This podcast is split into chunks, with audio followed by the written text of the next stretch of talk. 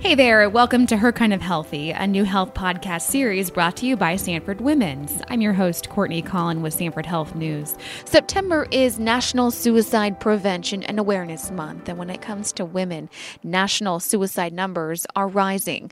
Dr. Catherine Gordon is a Sanford Health psychologist in women's health. In fact, she's uniquely located in the Sanford Women's Clinic in Fargo, and she's here to join me now for this very important conversation. Dr. Gordon, Gordon, thank you for being with us. Thank you so much. I'm happy to be here and have this opportunity to talk to you. First, let's get to know you real quick and talk about your role as a provider in Fargo. Sure. Well, I started working at the Southpointe Clinic with the idea that some there was a need for for women who are at different stages in their life and having mental health concerns. So, for example, a lot of patients that I see it might be during their pregnancy if they've had a past history of anxiety or depression and they want some support during their pregnancy. I also see individuals for postpartum depression or postpartum anxiety. And then I see people just across the lifespan range if they've gone in for like an annual visit and perhaps they told their provider or they took one of the screening measures and it showed that they had some anxiety, depression, or maybe a history of trauma or grief, and their provider then can refer them to me within the same department to meet with them for therapy. And tell us how unique it is to be able to provide this type of care to women at Sanford. I think it's a, a really unique position. I'm very grateful for it. The women who I meet with are already familiar with the clinic because it's where they go to receive other services and for other healthcare appointments. And so it's nice because they don't have to go to a separate clinic. It's also easy for me to communicate with their other providers so that we can have a team approach to their health as a whole. And what do you most enjoy about this role and being a part of Sanford Health and Sanford Women's up in Fargo? It's just incredibly meaningful work. I get to work with some really great people, and I enjoy working with patients, learning about their lives, and finding ways that fit within their lives to make changes that help them to feel better and to help them to live the lives that are consistent with their values and filled with joy and meaning. And so it's just a really interesting way to get to hear and learn from people from a lot of different backgrounds and build a kind of collaboration together to find ways to improve their life. And that that work is incredibly meaningful to me. How important is awareness around this topic of suicide and mental health specifically among women? It's incredibly important. The suicide rates over recent years have not declined like other types of death in the United States. Part of that is due to historically less research going to things like suicide as compared to other things like heart disease, cancer, and stroke. It's very important to address all of these causes of death. Women are twice as likely to attempt suicide as compared to men. And so it's important to ask women about suicide, be aware that they can struggle with it as well, and find ways to navigate their lives so that they feel like they can cope and, and have a joyful life.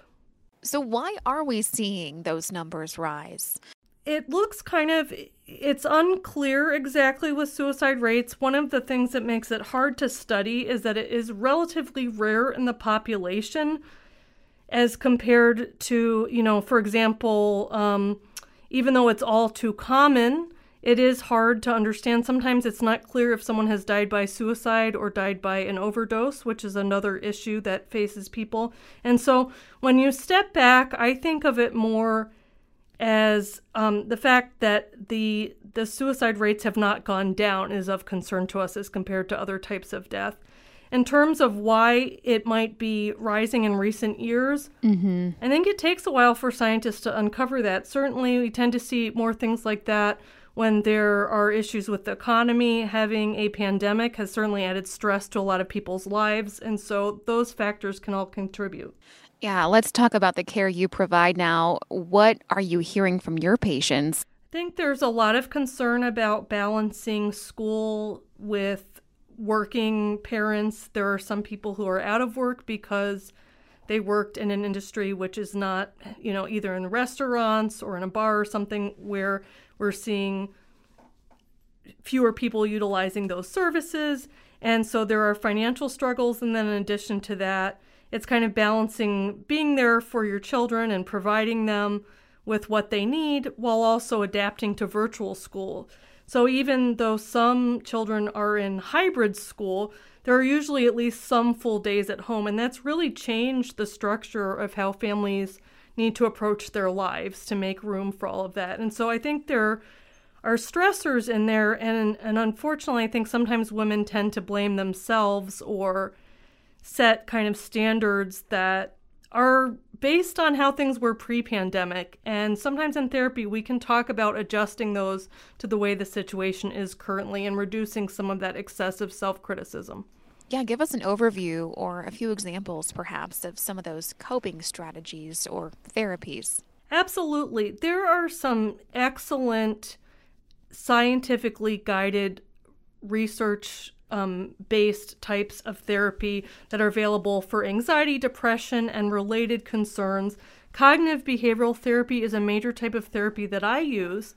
And the basic gist of that is that when people are feeling anxious or depressed or feeling stressed, as many people are at the time of the pandemic, sometimes anxiety or depression can make people's thoughts become more all or nothing than they usually would. And so, what I mean by that is that if someone is adapting to helping their children with school in a way that is really different than it was before, they might feel really hard on themselves if their child is struggling with school or if they are feeling impatient or frustrated with the situation. And so, what cognitive behavioral therapy does is try to identify those thinking patterns. How are you looking at the situation? How are you relating to yourself? And looks at the evidence for and against it and tries to find a more compassionate way for people to relate to themselves that's more accurate. Because sometimes when people are feeling depressed, the thoughts, have them thinking that they're a horrible person or nothing's ever going to go right, and all of these types of things. And so, what we do in therapy is work with cognitive behavioral therapy to learn how to see things more realistically and with compassion and acceptance. I can't even imagine how busy you have probably been through this pandemic. Talk about what that has looked like, the impact of COVID 19 on women this year a big portion of the patients that I see are it's during their pregnancy or during the postpartum period. And something that the pandemic has changed for people is that they don't all have as much support. So if their relatives live far apart, it may not be as safe for them to travel. And so they're they don't have the support they would normally have. Many people have had to cope with some grief about the fact that their baby showers were virtual rather than in person or they've tried to have to balance the stressors of dropping their child off to daycare, which is usually a big transition anyway, but now on top of it, they're also concerned about COVID. And so I think it's really magnified a lot of the anxiety and reduced some of the typical strategies that people have, which is seeking social support and connecting with others. And so the pandemic has required people to get flexible and think about other ways to do things. And so that's what I'm seeing a lot of is is feeling overwhelmed and then feeling you know bad for feeling overwhelmed. And so we talk a lot about how that's completely understandable and how to kind of be kind to yourself as you cope with these difficulties. Yeah that feeling of of of being overwhelmed that's that's human. That's all of us. It's not just those who might struggle with a mental health issue or a diagnosis right Yes, absolutely. I think that right now, a lot of people, their lives have gone through upheaval, and I think people are adaptable, but at the same time, most of us benefit from certain routines. Like, there's fewer people that are comfortable going to the gym, that are comfortable socializing with friends, understandably. And so it's required coming up with new ways to deal with things and cope with things during a very stressful time. But yes, what you said is important to know that a lot of people are overwhelmed by the situation. It's an overwhelming situation. That doesn't mean you don't have to have a mental health issue to feel overwhelmed right now. And a lot of people are struggling right now. They're, that's what a lot of the survey data show, and it makes sense. A lot of a lot of things have changed, and in times of change are stressful. Yeah. So, on that note, what are the signs that we should watch for if a friend or a loved one might be struggling? So, some of the main ones, particularly with suicide, is if someone is talking about hurting themselves or talking about death. That is something to take seriously. I think sometimes there is an idea that people if they're talking about it they're not really thinking about it but that that's not true if someone's talking about it it's it's worth asking them just you know i'm concerned about you. How are you feeling right now? What's that like for you? That's a big one. S- significant sleep disturbance so insomnia or an increase in nightmares is another thing to notice. If you're noticing that someone you care about is withdrawing from others maybe they're not returning texts or they're not in, as engaged as they used to be in certain group activities it's worth asking hey you know what's what's going on? I'm a little worried about you or i miss you.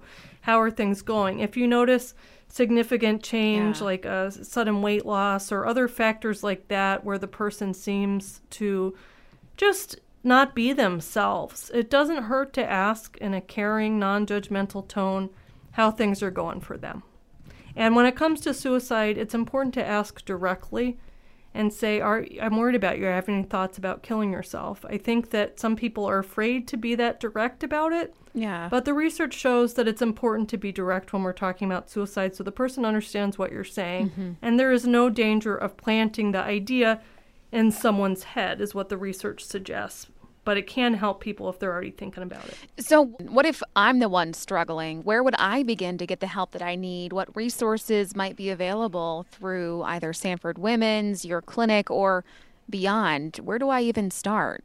A good place to start often can be your general practitioner. If you regularly see someone, they can often refer you.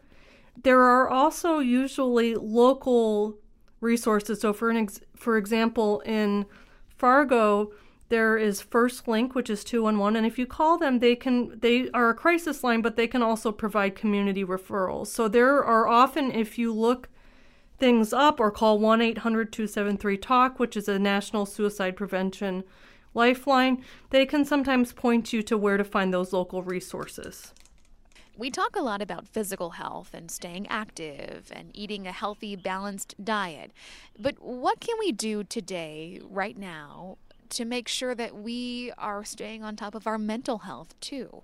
The the best that you can do for your mental health involves staying connected with people. We we all need relationships and we need that kind of social support. Sleep is important. I understand especially with the added demands that many people are dealing with right now as well as stressors, it's it can be harder to sleep. Mm-hmm. There can be some disruptions for that, but as best as you can try to get some rest if if you can.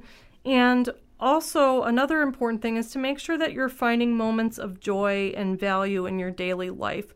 Sometimes when you're running around and you're really busy and trying to balance different things or worried you can feel like you're not getting anywhere. So if you can find some moment in your day to find some joy or meaning that can really be sustaining and help with mental health now, what else would you want our listeners to know, kind of as we wrap things up here, when it comes to raising awareness about mental health, behavioral health, and suicide prevention? The important thing to know is that if you are struggling with suicidal thoughts, you're not alone. Many people struggle with the thoughts, and that there are effective treatments available that you can connect with. And it's worth doing that. You're very valuable. And I think sometimes people feel like they shouldn't seek out help until something's a bigger problem or because other people are struggling more. But really, with therapy, we welcome anyone at any point who's looking to make some changes or struggling. And so you are worthy of getting help, no matter what point of your struggle you're at. Well, Dr. Gordon, we thank you for your time and for being a part of our continued conversation on this very important topic. We appreciate all that you do for women and, and for all of your insight today. Thank you. You're very welcome, and thanks so much for talking about these important topics. I'm Courtney Collins. Stay tuned for the next episode of Her Kind of Healthy, our Sanford Women's podcast, coming your way soon. Stay well and have a great day.